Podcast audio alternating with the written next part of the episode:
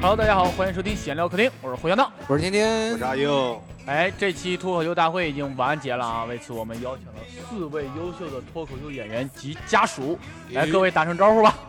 哎，大家好，好，好，好，好好，真好，哎，广州好非 常热情洋溢的打招呼。大哎家大家做个自我介绍吧。啊大家好，我是光耀。哎，耶！哎耶、光耀姐的家属，大家好，我是老猫。耶，耶！大家好，我是黄元首。大鸡巴，去你的吧，是吧？咱们这改成相声大会了，这，下周呃，真是，哎呦，我 天哪！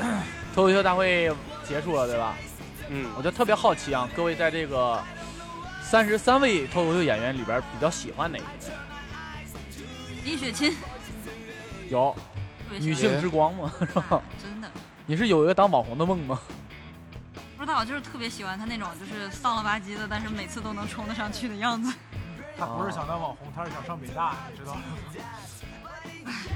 北大是没可能了，我是比较喜欢蒙恩，蒙恩，蒙恩哎啊，蒙恩是一个特别优秀的演员，他讲的段子都在 B 站上听过。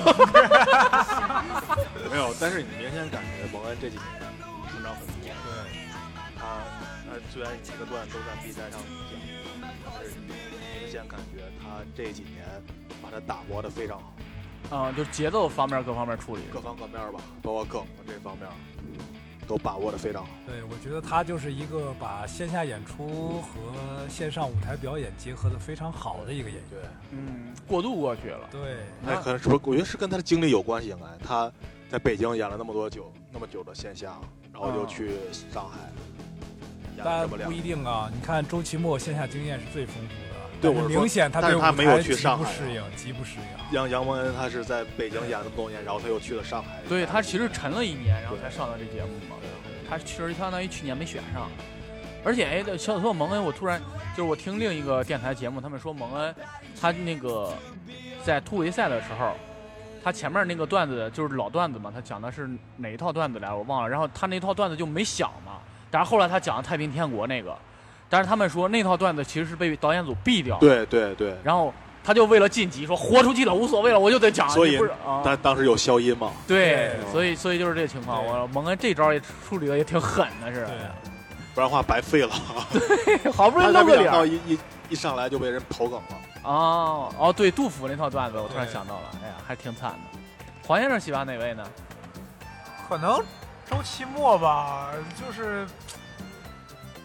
他的东西给我的感觉，真的就是哪怕你不用做准备，你就听他东西，你觉得他没讲什么，但是你反应过来自己的时候，你就感觉你一直在笑，你觉得他没讲什么吗？不是没讲，我觉得他主题性是最明确的一个。 不是，是你能听我给我的感觉，是我听他段子的时候觉得很清晰、很明确，你知道他在说什么，但是就是那种感觉，你不用很使劲儿，你就一直在笑，你就你我能感觉我在听他段子的时候，脸上一直是在就是往上扬的嘛，就那种感觉。有种听相声的感觉是吧？听的就是气口跟那啥了，跟有没有包袱其实都不太重要了，是吧？哎，我他可能意思就是说，呃，周奇墨可就是听起来像是什么都没有讲的样子，但是其实都渗透在里边儿了那种感觉。 周奇墨可能给我的感觉是他不使劲儿吧，就是你不像，就是我听别人的还是会感觉好，你们准备好啊，这个地方是铺垫了，那我接下来该抖梗了。然后他在那个位置会稍微使一点劲儿也好，或者说他会稍微就是用力一点儿。但周奇墨就是你你你在跟朋友聊天的时候，你不会觉得他是在很用力跟你说话，但是突然间他说了一个东西很好笑，你就能 get 到了吗？嗯，就周奇墨那种感觉。你说的、还有一个点就是周奇墨让我最喜欢的就是他不管是被淘汰了也好，他在说什么话的时候也好，那个随机抖梗，对，那个东西太炸了，真的是就那个综艺太感还是炸了很强的。这个然后还还是他线下牛逼，你知道吗？那肯定是啊对对对，线下才是真那啥的。而且周奇墨，大家一直关于周奇墨一个讨论就是说他在台上可能就是太稳了，就没有表演啊，或者突然那一下。然后我发现节目组特别有意思，就是在第他就是被淘汰的还是淘汰程璐晋级那场，有一个片段我不知道大家没发现，他回北京了，然后他在北京线下的时候，导演组特别有意的剪了一个周奇墨在台上特别奔放的一个动作，我觉得那导演组有意的剪进去，就是给大家证明，就是周奇墨可能就是在转到线上可能就不太适应这个。作为周奇墨忠实的是吗？粉头子，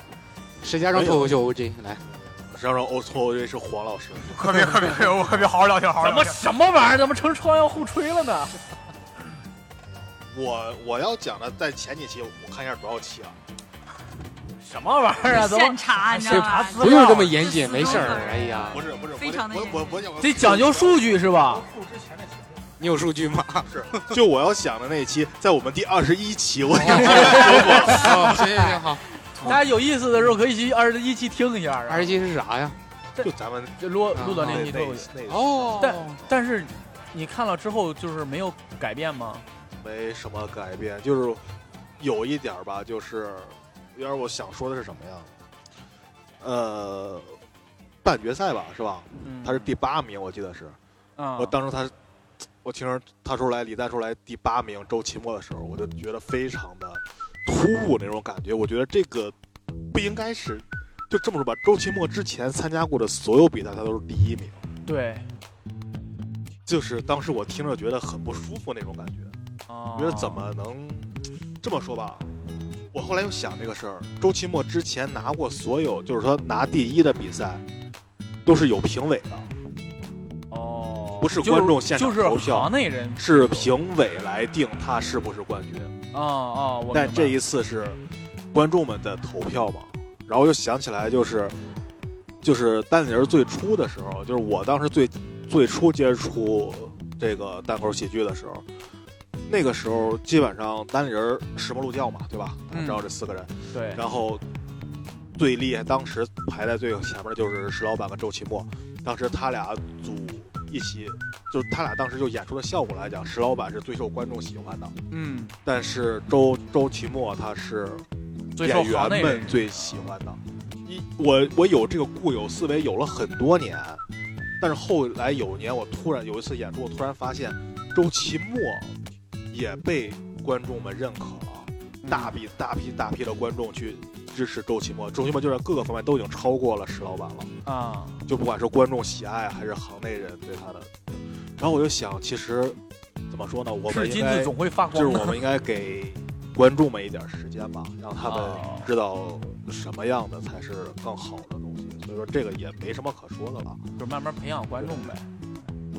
任重而道远，突然怎么上升价值了呢？ 你非 大局得观非得让大我局观说大这局观，大局观大局观很大重局要，观，对我家养的猫叫 大橘，所以你有大局观，你整天把大局关在家里，对所以 关在你，家里了，我不去喂它。嗯，天天最喜欢哪一位呢？王建国，哎，嗯，你看看，哎而且我喜欢王建国的点就是，之前啊我对他并不怎么感冒，嗯，就感觉他有意思，但是他这一季啊风这格就没吃九九九，风格不是变了吗？ 哎呀，什么意这思是？啥意思？感冒了呀。他不感冒啊，他没有吃九九九。哦，好吧，好吧，好吧，哎，不应该是京都念三吗？完了，这个破什么玩意儿啊？这真是嗓子，嗯，这不行梗，他他那个王红林变换风格之后，我就特别喜欢，因为他这个他现在这个风格啊，就是我我我自个儿感觉就是有点意识流了，意识流，有没有点意识流小说的那种感觉？就是你说一个东西，他就顺着就开始往下说了，他就随着他的意识就开始顺着往下说了，啊？逻辑上也不用也不用跟前面有关联，就顺着往下说，嗯，你就感觉他好像这个人就是疯了一样，啊啊啊啊一直一直说，就跟一 个像咬 人，就跟一个意识流小说一样，我觉得这个特别好，我特别喜欢他这个风格。你就喜欢这种不准备搞死的人。 啊，对，我觉对，得上来我就就我就喜欢我这觉种。得可能是这季脱口秀大会这些老演员们的一个普遍状况，就是不是在讲段子，而是对在想表达一些东西。我觉得他宣泄情绪他比较们在多。不由自主的在往更高一个阶层正在提升。对对，啊，总是在观察生活之外呢，想更深一层次的把自己内心的人生态度表达出来。对，说到这儿，我想说呀，我最喜欢的演员也是建国，就是因为我跟建国，我那时候哎，我记得我好像提过是吧？就我追建国追很长时间，啊就那时候他们刚做脱口秀大会的时候，还不是很火。然后李诞跟建国都会在那个红豆直播，是个语音直播平台上，就会在那儿跟大家唠家常。然后赶赶巧那段时间我也很丧，然后建国就经常在两两三点的时候开播，知道吗？然后就唠一唠半宿，然后又讲他的生活怎么样啊，最近太丧了，我不愿意干活儿，然后我就愿意躺着，然后给大家一直都给大家灌输别努力了，努力没啥用，就一直在灌输这种思想，知道吗？然后我这时候就看着他，然后后来到他们成名，他们不玩这个了，然后然后就开始一步一步写稿子，我就感觉。就是从上一季他都开始写那个世界是我看的坟，我都开始感觉他就开始追求一种自我表达的东西，而且很重要一点就是一个宅男在家里整天打游戏是吧，然后出门工作，他对于他的生活其实没什么。当他失去了生活基础的时候，然后他能找到一个自我表达的方式，然后去表达自己的态度，而且把这个东西讲得很有意思。那就先别说爆笑不爆笑，就很有意思，能让你听下来就感觉有一个人在跟你唠嗑一样。这个我感觉我就很舒服的一种状态了，就是，所以我觉得这个是我特别喜欢他一点。对，哎突然沉默了呢， 我突然在回想，就是王建国就是前因为两集，主持人在大大一直在发表观点，我就想下面谁 Q 流程。哎呀，表达一下对建国的喜爱嘛。哎王建国确实不错，因为哎呀这一季我太喜欢他了，真的，这一季而且他的态度、表达的三观都很正他。那他那稿子要是写逐字稿写下来，完全就是一个意识流小 说，真的真的真太的。太我我觉得你看建国连续三季了，第二名，嗯其实很能说明一个问题，就是他可能第二名就是 他的真实水平，跟谁比都是第二名。 啊，我就这个这个就很强，其你实啊对对，就是说他可能不像，呃，那个冠军一样有多么多么突出的表现，但是对，就是他可能在每个人的心里都是第二名，嗯嗯，就跟我们尤文群媒经常说不逢永远是世界第二名一样。就跟那啥，你突然刚才说那个，我突然想到跟卡卡西似的，卡卡西跟对谁都对五对五开，对对对但是别人想弄死他也弄不过， 就是这个，对，这他个就太强了。每一次神威都是，这是我最后一点查克拉了。等会儿你怎么又放一个？这这个就很厉害，很厉害。哎，接下来咱们聊一下这个决赛吧。昨天这个决赛是啊，入围了有六位选手，是吧？在这六位选手中，大家印象比较深的，就是就昨天表演来说吧，咱们说印象最深的是哪一位呢？都有谁来着？真的看来黄先生这压根儿没有印象深的，完都了有谁来我着？看了，那光耀姐，你印象最深的是哪一位呢？我印象最深的，你这还不如我。怎么一口叹息呢？我就是喜欢李雪琴，你喜欢李雪琴哪方面的？ 她整个人的一个状态，他有 CP 啊？她这个状态不是是她不是有 CP 没 CP 的问题。就虽然确实都在吵她跟建国的 CP，然后或者怎么样的，她就她她你没发现她就适应能力特别强吗？嗯李诞也一直在说，他上过几期脱口秀大会，他就说过几次脱口秀，他就压根儿没有接触过这个。然后，但是他，呃，怎么说？海选的时候确实表现不太好，但是等海选过了以后，你看他那个状态，立马就他就能融入进来，并且在一步一步的，就是再往上走。嗯嗯啊嗯，对，我觉得可能是有这么一层，就是百分之九十这一场比赛当中百分之九十的演员都是先讲线下，然后再去适应线上，但只有李雪琴，她是只适应了一下线上，然后就开始立马抓住了规则、玩法，或者说是。就是这个路数也好，反正就是她抓住了某些东西，然后就开嗯始没无限扩大、无限扩大、无他就没限有扩大。改变的啊那个过程，他对就他直接不可以需要走再，是他吧？不需要再像别的演员那样，我得哦，我线上有很多东西不能讲，我得这么着嗯去。进行自我阉割。对，对对，李雪琴没有这一步，这个就非常强。再加上李雪琴本身他就聪明嘛，能考上北大的，那真真学霸，真是。我就我每次我都想拉拉出别的话题讲，就是我一直想说这个问题，就是我们总是说这个人特别厉害啊，他能考上北大，是不是能考上多么牛逼的学校？但他厉害的点是哪？是他真的掌握了很多知识吗？是他掌握了学习的方法？对就是对对，这种他学习的人，能力这种没人错他们就很清楚的知道，如果我要学习一个东西，我要怎么去学习它。我哦抓一个东西，我怎么能抓住这个东西的精髓，而不是说我有多少知识，这个东西很重要吗？我觉得并不重要，学习的能力才是最重要的。包括有时候我我以前是没有这种感觉的，因为我以前生活的都是我身边这些跟我差不多的人。嗯嗯哦。突然接触到我们这帮年轻的，哦 是不是有感触了？是啊，就有时候我就觉得，就像有时候咱们自己讲单口这个东西一样，就有些我们的演员，就是可能，我就觉得跟他交流可能会很困难，他永远抓不到一个事情的重点，或者抓不到 一就个思考的深有感触东。西还是不太你把他说哭了，他都不知道你在说什么。哒哒哒哒哒哒哒哒了哒了哒哒哒，真的是一个学习能力的问题。啊对因为真正的高手，并不是说在于掌握知识的广度和深度，而是他触类旁通。嗯，啊嗯他只要掌握一项技能，周边的很多东西他都能 get 到。嗯。有道理。而且李李雪琴整个啊，抛出她稿子不说，然后她有一点儿是让我特别喜欢的，就是她一就是一上场，包括在镜头前，她就一直在那个表演状态里边儿，就是我要演一个丧，然后就降低预期，然后就、对就是把这种感觉给大家，对，就是然后让她上台，她也一直就在那个表演状态当中，这点儿是我特别特别喜欢的，我就是就是她知道我来是干嘛的，然后我觉我得要怎么着能把我的优势放大，知道吗？大家看可能他哎的这个人好欺负，优势也其实这是他的优势，就是这这点儿太强了，这点儿。对，就原来这个黄先生的表演风格就是这样，啊黄黄先生不是说他上台之后先往这儿一杵，唉，然后开始进入状态，啊。他这个像 rap，但是但是现在他可能这个风格有了一些调整啊。我那会儿现在我已经 get 不到他的点了。我他现在就老子天下第一，不是不是 我那会儿叹气是两个原因，第一个原因是我叹气那会儿确实也是刚接触这个东西，最一开始理解的是我得立起来一个人设，就是那会儿想的都是我得在舞台上怎么着做一个东西让大家能够记住我，然后我叹气就是。觉得我叹气的话，可能叹得多了以后，大家会觉得我是一个比较丧也好，或者说这个人上台之后一股蔫了吧唧的劲儿也好。那后来我发现这个东西，就是你强力一个东西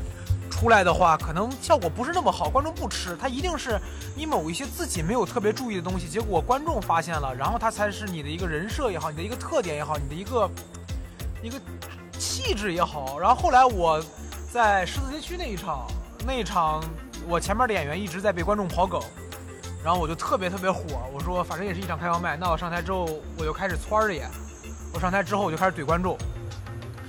我看我那一场的回放，大概前三分钟我都不知道我在说什么，但是那一场之后是那一场是我完全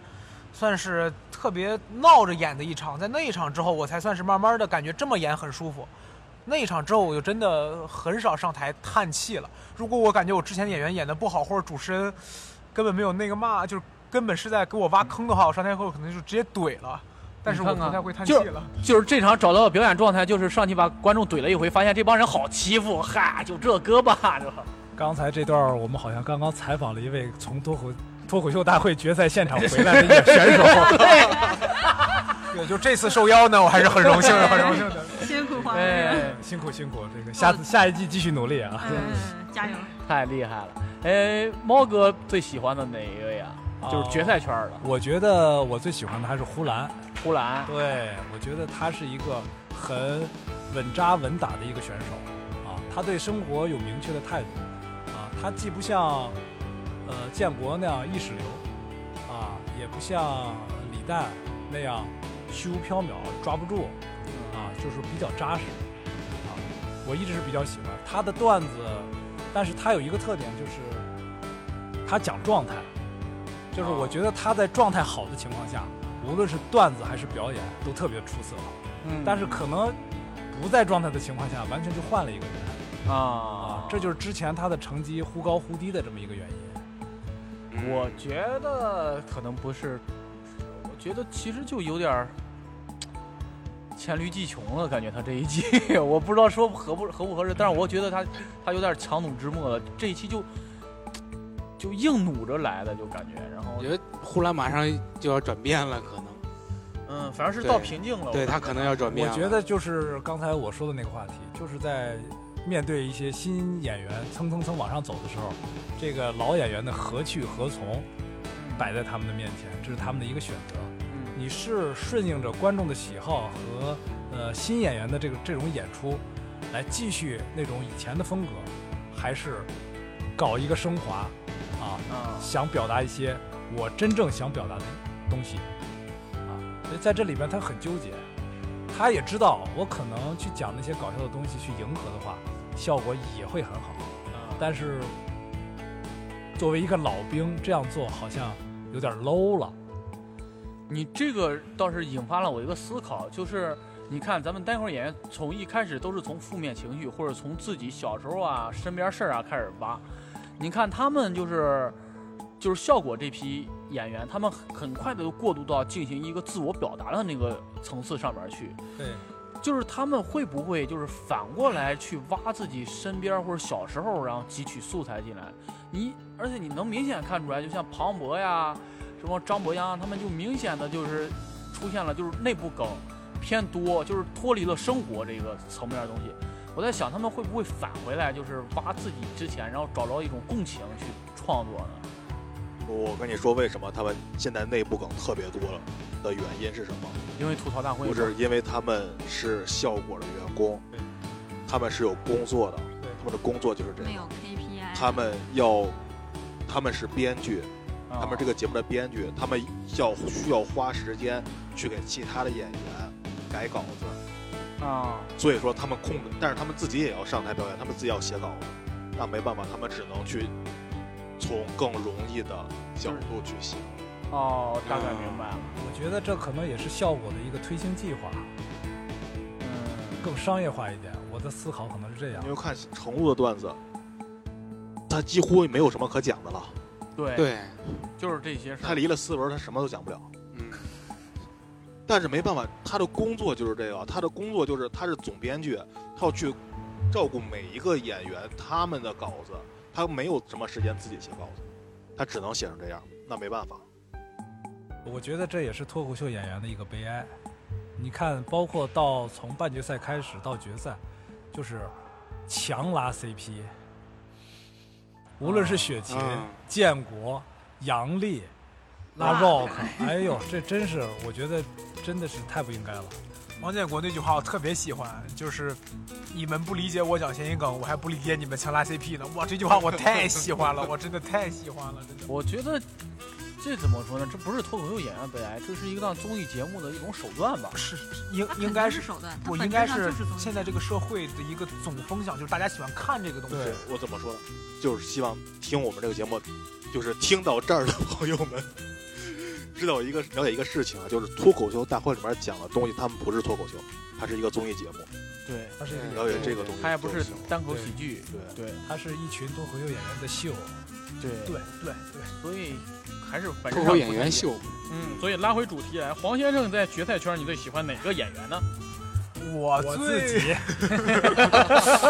哎呀，我那次海选真的，我跟你讲，哎呀，太惨了，都没露着面儿。 特别幽默。啊但是他你是说第三十四位演员是吗？ 对， 他说二十分钟的段子不适合在这个舞台上，我也没有什么办法。 决赛其实我有点喜欢杨笠，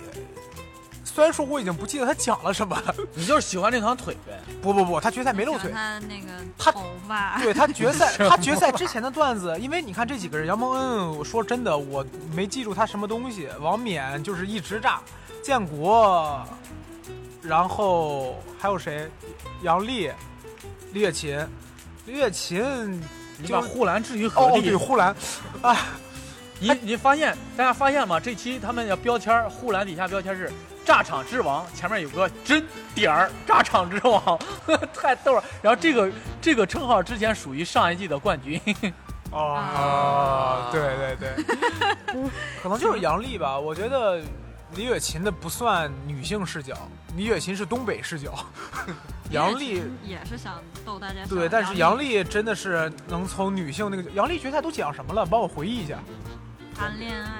哦，对，谈谈恋爱他想哦，谈对恋，爱谈我恋都爱。到决赛了还没有讲啊，我谈明白了，恋爱我明白你为啥喜欢杨笠，你就对喜他欢就是谈恋想爱。谈对恋对爱，对，他讲的时候我就在想，他妈为什么我没有写一套关于恋爱的段子？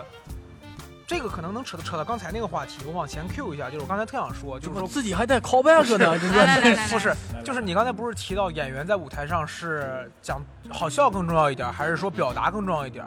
对于我来说，我目前要做的就是好笑，因为我的你观点长得就挺好笑的。对对对，是大家都那么说，因为观点也好，吓哎了一 跳。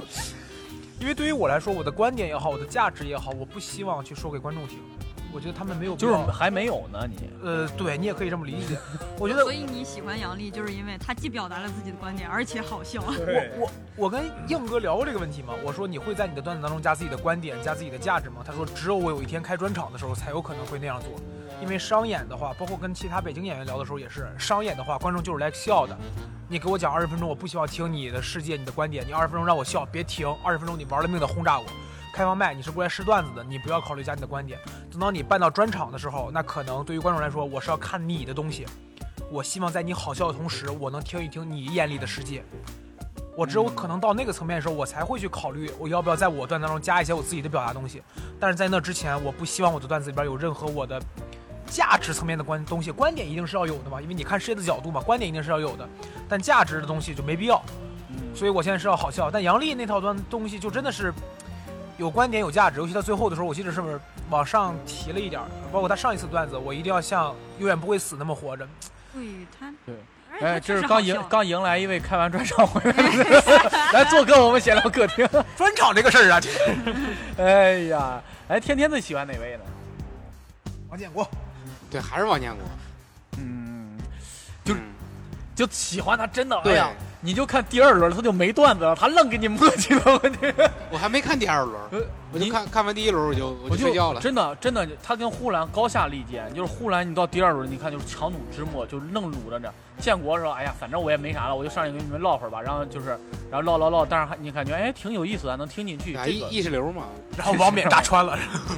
还没有， 建国给人的感王觉就是你你感觉他可以持续输出，对他对他再怎么着他不想停他他就都他就有可以不他停一直有顺着他的东西思维，你也不知道他思维会想到哪儿，嗯他随对，便他就顺到着哪儿他都思维，好笑。对对对，就是这啊个特别有意思就。但是他给我的唯一的感觉就是跟周老板是一样的，我感觉他俩不应该参加比赛，他俩就该坐那儿当评委。你们评那三十那三十多个人，或者说那哦五十个人，对你对谁该谁该就是晋级，谁该留下或者怎正么着正像王建国自己说的嘛，我先给这帮人先海选，对海选完了，然后跟他们一 块儿 PK，对，然后被我 PK 下去，完了之后说就是他选来的这些人是我选上来对的，呀厉害吧？啊我这老脸往哪儿搁？对，你就觉得哎，看着就。我就对王建国，就之前前两季的时候，就是特别喜欢他，就喜欢他，就就觉得你就觉得这这场有他肯定好笑，啊，是你我不就用想特别期待他这个对对对，因为前两季的话，我记得有凉的，就也不是说特别凉的，反正就是听着不太好笑的东西。但是你你一看这一期有王建国，你那这期肯定好笑，你就等王建国就可以了，就一直是这样一个心态，王建然国后你就嗯你就不用期待他，你就无无脑等就行，你就等着他就对行了。对然后这一季就感觉。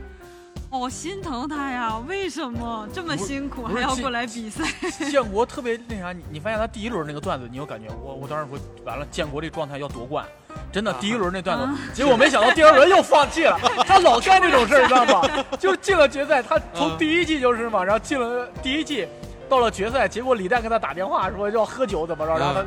他他他也没写稿子，然后上来瞎比了一炮子，然后就然后结果晋晋级了，晋级了跟庞博啊，我都不知道要讲什么，然后讲了半天要搬李诞喝酒这事儿，然后到第二季上去。 上来那个跟谁呀、跟思文 battle 了一下子，然后进去了是吧？段子也没准备好，让康姆干死了给。然后，啊然嗯 后这一季他妈你都感觉到第一轮就准备好了，你知道吗啊嗯，做好了万全的准备。那个建国回来，结果第二轮又没段子了， 你都不知道他咋想的这个人，知道吧？感觉把它放在里面，它就是相当于那种就是。不太恰当的比喻吧，它相当于那个催化剂，好像用它来逼着那些人往前走一样。嗯那个鲶鱼里的那条鲨鱼是是那么说把吧？金枪鱼里边的那个鲶鱼，啊，无所谓了，无所谓了，反正就是一群鱼里边 那条鱼，哎不对，沙沙丁鱼里边的随便那了，鲨鱼养谁呀？没有反正就是一群 鱼里边的一条鱼。呃考虑专场效果，这段掐了别播。好嘞，太逗儿。来，硬哥，啊，让我说话了吗？嗯，哎那你们都不踢王冕吗？我觉得很奇怪。因为我们知道王冕踢王冕一定得留给你，你知道了吧？对我们不配评价他。王冕和你都是这个底，对对对，没有啊这么说吧，对于我自己来讲，王冕拯救了我这我我对这一届脱口秀大会的那种周老板没有吗？感觉，就是这么跟你说，就是我，小事儿啊我之前看脱口大会，我是完全带着欣赏的角度去看一个节目的，就跟我看某某看什么体育比赛一样，就是完全抱着欣赏的态度。但是这一届，体育比赛里有了我的主队，我就没有办法哦冷静下来了，是客吧？哦观的去看待。 ，Q 到你的点啊了。对，就有嗯有了周奇墨以后，我就无法去客观的就，然后有周奇墨那一期，我肯定会先调他那期，先看哦完他对然对对后我再看别的。我一看完他的结果，一看输了，不看了。 然后连连周奇墨的演出也不 看有了，什么有有玩意几儿？期我就没有看，然后就包括演他演出的时候，我都我都看这一节目，我看周奇墨的演出，我都没有办法正常的欣赏了。我就想，啊，我操，这帮人不会不会不懂这个点呀？我就会会有这种担哦，心。明白你知道明吗白明白啊！想跳到观众席但跟是他们解释，对，但是王冕真是，王冕成了我我们也把你拉回来除了周奇墨了，之是吧外？，另外一个特别期待的点。我跟你你可以这样想啊，周奇墨把你送走了，然后王美又把你拉回来了。对，可以这么说。就是昨天这个播完之后，硬哥在朋友圈发了一条“王冕是 神 这个是周奇墨啊发的一条 微博，”，你这还是从主队剽窃的，还是转过来了。是吗？这这是个他他应该是我应该是录完了这个以后，周奇墨发，很久以前周奇墨发的，我一翻可以翻嗯到这个。他应该是讲逃避那一场，然后我不知道是讲那场啊场还是最后拿冠军，反正无所谓，我都觉得太牛了哎啊，真是周奇墨给王冕了高度评价。嗯嗯，你看他在事后采访的时候，他说：“我觉得如果说在脱口秀界，中国能给世界反输出一些东西的话，王冕绝对是个对对厉对害。啊对这个对，来哎硬哥反驳，就我真的不知道为什么说这个。 这这个这个我想聊，嗯就是因为朋友圈里你那小闹不是聊这个事儿吗？我当时我我以我浅薄的思想去揣测周老板的想法，我觉得他的意思应该是，我们能让世界看到中国也有人正在做这个事情。他想输出的可能是这个，而并不是我给你输出价值、输出观点是那个。我感觉应该不是这个意思。因为因为可能很多观众不知道王冕，就像刚才我跟小赵，我俩是在那儿翻那好多评论的时候，我感觉啊对大家可对能不知道，就是其实这个东西在国外已经对，玩玩儿的非常特多，而且玩的花样特别多。王冕是最最基础的一种嘛，对你，你给我看过那个漫才有有有一期那两个弹唱这啊那是个，短剧啊，呃，我我知啊道一个啊，这对是短剧对，啊，那个也算，它也是融入对音乐对。啊所以我觉得就是周奇墨的意思，可能就是说我们要让世界看到中国现在 s- 就是 stand up comedy 正在慢慢的这个啊但进步。对，然后我多元们化同时多元化嗯我们也在对做尝试这个，我感觉他可能是这个意思，就是向世界输出一王点。冕太嗯厉害了，太这厉个害哎，了太厉害了，哎真的。但是你们有没有发现，就是王冕的创作手段相对单一，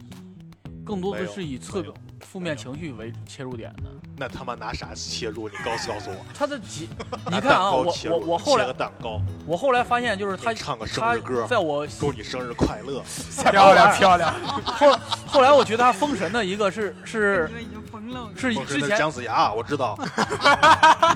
不录了，关机，就瞄了他麦。然后你，但是大家有没有发现，他前几期都是负面情绪。当他意识到这个这个东西不能持续到，他有一期在这就是前面讲了几个故事之后，他把这整个故事串起来了，到后边儿，这个是他整个出结构的东西。嗯，对，这个是让我感觉到他他真的就是很厉害的一种份儿上，就他的创作手段不是原来那种很单一的方式了，而是用了一个很高级的处理手法了，就已经这个就是就哇太厉害了，我对，因为我原来就是我之前的那上一期的时候，咱们聊这时候我聊过，就是我现在看很多演出的时候，我会先下意识的他讲完前面铺垫以后，我会我会去想梗，但是王冕的梗我我有百分之八十都猜不到，不到嗯我真的猜不他到。节奏也快，而且他有的时候、不，有的人你就再好，我至少至少我能猜到猜对方向，我、啊我我也觉得我我挺你不行是吧？ 但是他我不想弹真的吉他那个，是不是你就完全没猜哦，那到？当然没猜到了。啊他不想参那加个太绝了，那个太天绝了哪那。整个那整个段子都，包括他很多点，我都昨你知道他决赛的时候，有一个我昨天看着给我笑疯了，我自己在那儿笑的嚎的不行。就是那个他最后决赛第二场的时候，在那毛不易毛不易毛不易啊嗯对对对对对我每一个在天，我知道如果说他说一个在地，肯定 low 的不行了。对对，但是对我又想他会说什么呢？我想什么很能押这个一的韵呢？那都是一个在静安区，我当时他完全不考虑押韵这种事情，我就完全跳出这个东西，我就是我就是为了那个什么，哎呀，我觉得根本就想不到这种点，对，给我笑的不其行实。哦呃我觉得另外一个就是给我有这种感觉的演员就是何广智，嗯，我觉哦我觉得这个王冕就是一个会弹吉他的何广智，就他的何广智的这些观察特别令人感同何身广受。何广智的那种表演技巧算扑盲子吗？应该也算扑盲子吧？对对他有一点那种就扑对盲子的劲儿。对，就觉得让你的心里扑个空的这种感觉啊。这种奇怪的节奏，就是我就很喜欢这种。就是对，王哎冕莫其名实其妙的笑，莫名其妙的哦就像好看丹立人，那莫个名其演妙的员喜欢，红魔男，对啊，对，哦，就是那种节奏太奇怪了，他就靠节奏和情绪太是好笑了推愣推上去了，然后你单看他文本，你觉得啥？我觉得王冕其实他方向，你即使能猜到，你还是会想期待他说什么。他戴帽子那一期，我其实他上场的时候，我有点猜到他为什么突然，我有点我在想他为什么突然间戴帽子。嗯结果他摘下来那一刻，我还是炸了。包括他唱毛不易毛不易，他第二番的时候，我就猜到他一定不是说自己嘛。嗯啊，但我在想他会说谁，他会说谁，然后他说完王建国之后还是会炸，就这个其实大致方向能想到一点儿，就而且还是这种比较容易能猜到的，但是还是好笑，真的就是还是好笑。真的感谢他的曾经的小伙伴儿离他远去，然哎，后他成就了一个不一样的他画面。他好像我听说啊，好像是本来是想两还是两个人对组队，对，还是俩人。然后就那个那个就是昨天王冕夺冠之后，北方公园立即就发了一篇王冕的专访，然后再就说到那个事儿，说那个他那个伙伴儿之后出事儿之后，然后就是全公司陷入了悲哀当中，说他们这组合完了怎么着的，然后对然后当时他们录录这个还有半个月吧，当时好像是，然后呃，王冕看了一下手上的歌，他们那时候出了三首歌好像，然后但是只有一首歌能用，然后后来的歌。王冕决定还是就硬着头皮上，然后后边歌都是现写的，对哇，这个就太强了，这个还是得逼吧。对，而且之前就是看第一季的时候，他跟 Rock 演的《北京北京》嘛，嗯哦，对，啊我就感觉特别好。嗯然后在第二季的时候，虽然名次靠后，但是每每期结束的时候，他跟 CY 都都都要现场演一段儿。对，哎，我就说，我说，哎，为什么明明为什么非要一个弹一个唱？明明可以一个人搞定的事情，为什么非要两个人搞？就是就是厚积薄发一下，对你，但是你看他之前，他第一场演的那个，你就感觉旁边有个人给他搭一下就会很好。 对他，然后他后来调整到，然后他一个人就能进入到那个状态里边了。我说这个太厉害了，太厉害了。然后他在台上抱着吉他，还有一种表演的状态在，就是哎呀，因为他的作品总是能让你，就包括你像他海选的时候那个作品，他唱追星的那个，哦，就是能反映到现在很多真实的这种情况。对嗯他这个思考，然后切入这个点，真的对，太厉害了，太厉害了，真是单口喜剧还是有一定的思考性在。对，你这光光扒吧是吧？某些人 什么玩意儿？还哎还是让人有感同身受。啊对，就是就这种嗯感觉就包括那个逃避的那种，我听了好几遍逃对避这首歌，对我每次都要就是看那种那种感觉，就是就是这样的。我就没爱出门，我就是不想上班，嗯，我就说，哎呀，我又出门。最近咱们这个创城是不是整得我没有共享单车骑了？我说那挺好的，我就溜达着啊。减肥是吗？ 哎呦， 哎，好，拉回来，咱们讨论一个别的话 题，就是你看啊，这个节目有一个很奇怪的环节，就是每个人剪完之后，就会有领笑员拍灯。嗯，首先来说啊，咱们置身处地来想，如果咱们去参加这个节目，然后领笑员拍拍灯之后，然后之后点评你的段子，跟你进行一些建议，你会不会听呢？不会，不会，当然不会了。 为了节目效果，我可能会摁一下。嗯不是，就是应该这么说。哦每个人在那个位置的时候，一定是，嗯，对，啊，是，我也这么想的。对对内心里什么东西？你换换位思考，这领笑员真的他是这么想的吗？他不，他这样说不也是为了舞台效果？，对对对大，局观一场秀，一哇场塞秀，猫啊叔这个很有大局观，不是不是，猫哥这个这么思考很有大局观啊一。场秀，一场秀。对，嗯，配合一下。配合一下我我听了，我有这个点是，我又听了那个访谈张博洋，张博洋说，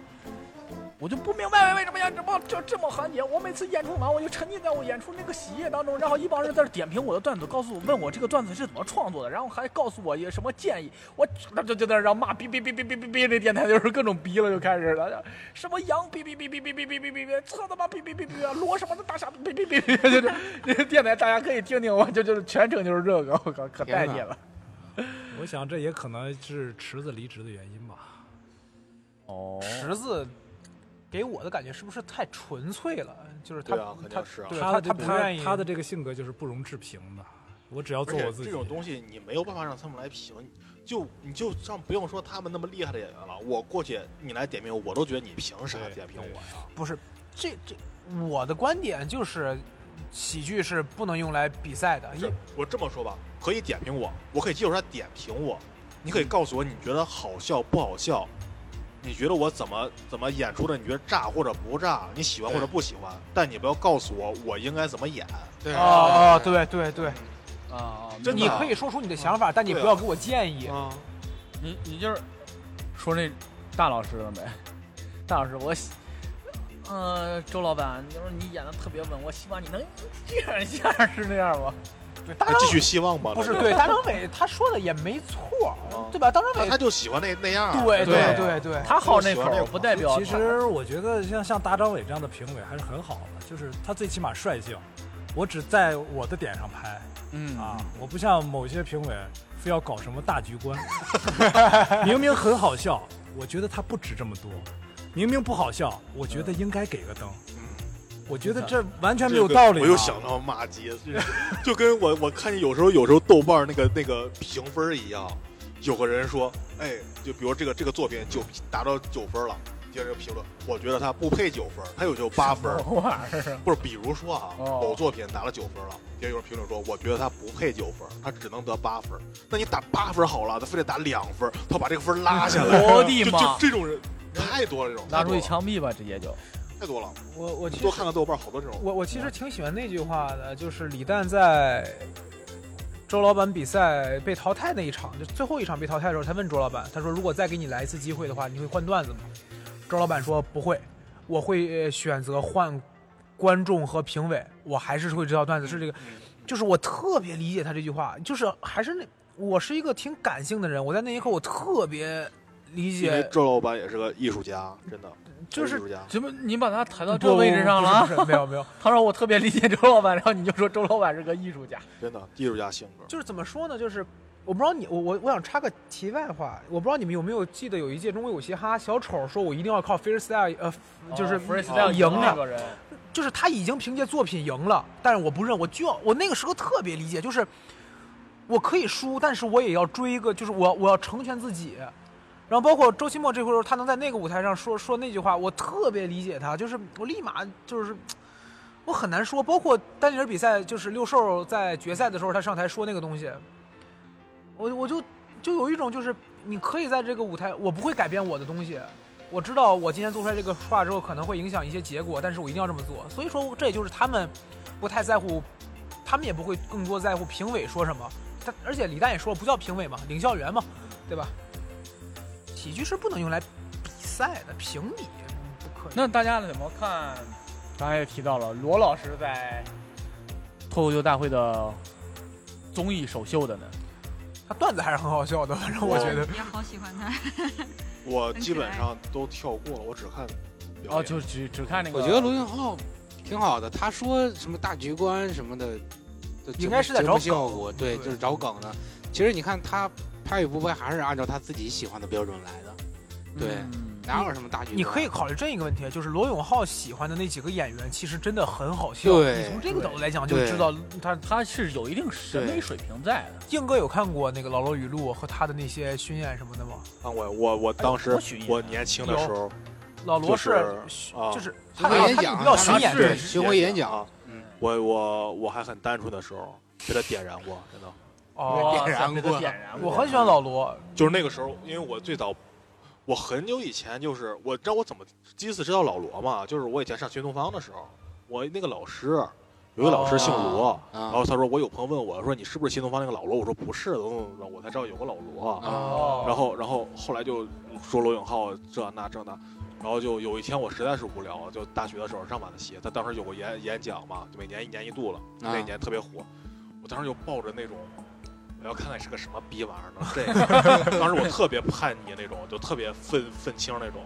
二十年看前完是看吧完？以后我被点燃了，我真的被点燃了。我我整个一晚上我就我就沉浸在他那个演讲里，我就无法自拔。他觉得自己也能成太乔布太斯牛逼是了吧我？说你他不是他他不讲产品的，他就是讲自己的一些对，老罗是关讲键老罗是讲老老罗最点燃我的一句话是，我们始终相信我们要做的是改变这个世界的产品，而并不是赚几个臭钱。这是他在，这是他做 TNT 当时说的话。他当时 TNT 对那场发布会的时候，我印象特别深刻。他做完那个东西以后，我整个人都疯了。我说哇，原来这个身上还能做出这种东西来。当然，当然后边 TNT 有很多的梗，有网上有很多人讲段，我都不在乎，我就记得特别清楚。老罗说他们团队为了做这个东西，一群人加班就是不睡觉，到最后他那天做成了之后，他出门看到了一个夕阳，他当时想。锤子一定是要做改变这个世界的事情，并不是真的只为挣了几个臭钱儿。老罗是个理想主义者，我特别理解他，所以说我当时听老罗语挣录，钱也不能欠钱呀。他已经还的差不多了，已经还的差不多了。老罗这个 段子很好笑，他，嗯，怎么回事儿？首先来说，就是我觉得挺仗义的。就你像某些人是吧，公司欠债了之后就宣布公司破产，然后就不承担这一部分债务了嘛。然后跑到就是，美国，隔一段时间就说要回来，隔一段时哎间，他说那个狗的时候，我笑疯了，你知道 吗？？但是你看他主动担起了这部分，然后从公司里边剥夺出来。你其实我觉得他就没有，你看他经常也穿着锤子那个 T 恤嘛，是吧对，一穿对所以他只是剥夺了股权，不想殃及这公司吧，可能就是，然后出来还得承担了这个债务，然后去还债。我觉得人是仗义的，但是他有一句话让我在脱口秀大会对这个人很印象很不好，是周奇墨在那儿讲什么啊？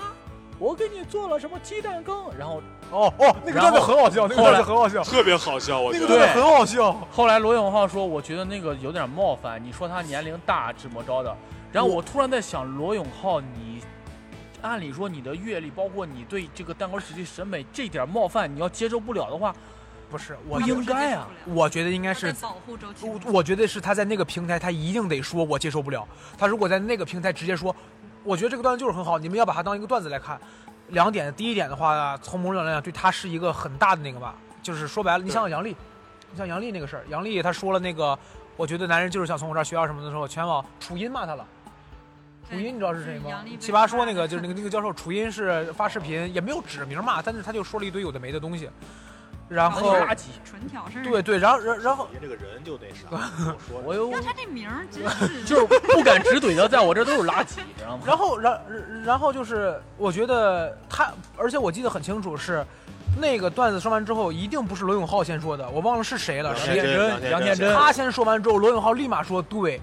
我觉得这个说的有道理，是怎么着？就是他立马要附和一下，然后那个段子，我当时听那段子就是，哎，我给你煮个，我给你蒸了鸡蛋羹，我在想他什么梗，他什么梗，哎，超好笑，然后那个都炸 我了。给你哇笑疯了，对呀那个段子多好啊！我 说我你哎煮了鸡，对这个我太觉厉害得了，，我觉得老罗就是从那这个个目前互联网的这个。这怎么说？目前互联网这个舆论的情况来看，我觉得他说这个，不管是从节目效果或者是怎么样来好，他都是对周奇墨的一种保护。你看，比较好的角度来说，就是对他如果说他没有说这句话的话，人们可能因为周奇墨这个段子继续去攻击周奇墨，你你像嗯杨笠就像他之前他对根对据那个段子一啊，样。等于这个问题在节目上就解决了。对对对，就就大家看不 要还再讨论有了还有一个点啊，